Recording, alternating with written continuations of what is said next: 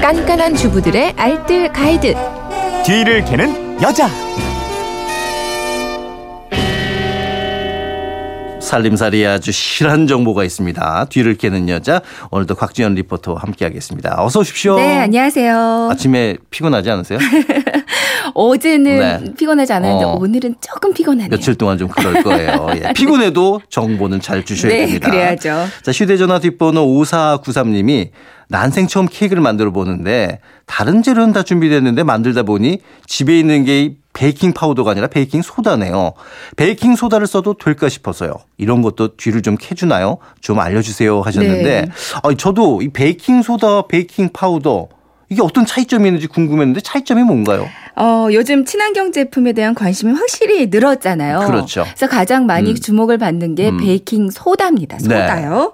어, 근데 베이킹 소다를 잘 사용 안 해본 분들은 가장 궁금해하는 음. 부분이세요. 뭐 베이킹 소다를 사야 되는 건지, 베이킹 파우더를 사야 하는 건지 음. 많이들 물어보시거든요.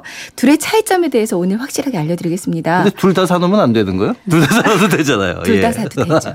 네, 먼저 베이킹 소다가 정확히 뭔지부터 좀 알려주시죠. 마침 청취자 7101님이 베이킹 소다는 거의 만능이던데요. 성분도 궁금하고 이름도 왜 이렇게 많은지 음. 중조, 탄산수소 나트륨, 중탄산 나트륨, 중탄산 어우, 복잡해. 소다 예. 이렇게 이름에 따라 용도가 다른지 궁금합니다 하셨거든요. 음. 근데 이거 다 베이킹 소다입니다. 다 똑같이 부르는 얘기인 거죠? 맞습니다. 예. 그러니까 베이킹 소다 여러 이름을 알고 계신 거예요. 베이킹 소다 화학식으로는 NaHCO3 그러니까 탄산수소 나트륨 중조라고 불려요. 어우, 좀 어렵네요. 네, 그냥 베이킹 소다로 기억하시면 될것 네, 같아요. 그렇죠.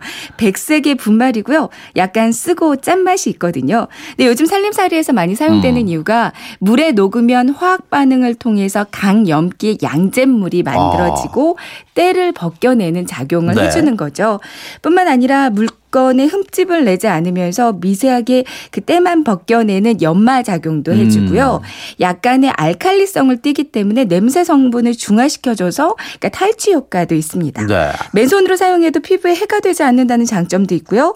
물에 잘 녹고 아직까지 독성이 또 보고된 오. 바도 없어요. 그러니까 안심하고 사용할 수 있는 물질인 그렇기 때문에 거죠. 요즘 이제 청소할 때 베이킹 소다를 많이 사용을 하게 되는 맞습니다. 거군요. 그렇다면 이제 뭐 빵이나 쿠키를 만드는 이 베이킹 할 때는 어떻게 사용이 되나요? 그러니까 앞서 말씀드린 대로 알칼리의 성질이 있기 때문에요. 네. 빵을 만들 때는 베이킹 소다와 여기에 산성을 띠는 재료들, 뭐 초콜릿이나 음. 코코아 가루, 식초나 레몬 주스처럼 이런 것들을 섞잖아요. 그럼 이산화탄소와 거품이 발생해요. 네. 이때 화학 반응이 일어나면서 발생하는 가스가 반죽을 부풀리게 되는 거죠. 오. 그래서 베이킹 소다가 포함된 제빵 레시피에는 반드시 그 산성 성분의 재료가 같이 들어가거든요.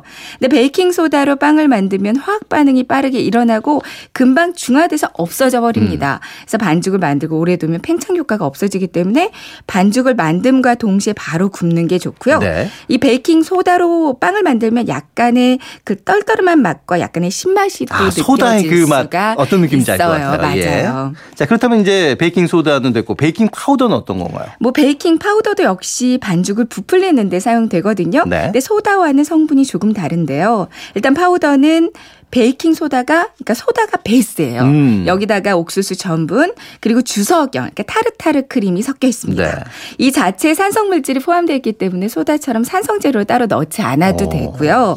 이제 전분은 수분 흡수를 방지해 주기 때문에 또 너무 빨리 중화되는 걸 막아 주기도 해요. 네. 그래서 베이킹 할 때는 주로 요즘에는 베이킹 파우더를 많이 쓰고요. 그렇죠. 이게 중성이기 때문에 이 자체는 네. 맛이 별로 없습니다. 어, 아니 그럼 베이킹 파우더는 집에서 좀 직접 만들어 볼 수도 있겠네요. 베이킹 소다가 네, 맞아요. 있다면은. 네. 맞아요. 그러니까 소다만 있으면 파우더 직접 만들어 보실 음. 수 있거든요. 그러니까 베이킹 소다를 4분의 1스푼 넣고요. 네. 타르타르 크림을 2분의 1스푼, 여기다가 전분 가루를 4분의 1스푼 섞으면 베이킹 파우더가 한 스푼이 만들어집니다. 음. 이렇게 직접 만들어 사용해 보시는 것도 괜찮을 것 같은데요. 그렇군요. 청소하실 때는 소다 대신에 파우더만 있다. 네. 사용하셔도 어, 괜찮습니다. 그래요? 어. 여기에 그 산성분이 꽤 많이 포함되어 있기 때문에 오히려 베이킹 소다보다요. 뭐 살균하거나 소독, 물때 같은 거 지우는데 더 효과적일 네. 수도 있어요. 음. 아, 예, 쏙쏙 정리가 되는데 그래도 다시 한번 곽지연 네. 리포터가 오늘 내용을 좀 간단하게 정리를 해 주시죠. 오늘의 디키니어 세줄 정리입니다. 네. 첫 번째 베이킹 소다와 베이킹 파우더 둘 다 팽창제로 사용된다. 두 번째 베이킹 파우더는 소다에 타르타르 크림과 옥수수 전분을 섞어 만든 거다.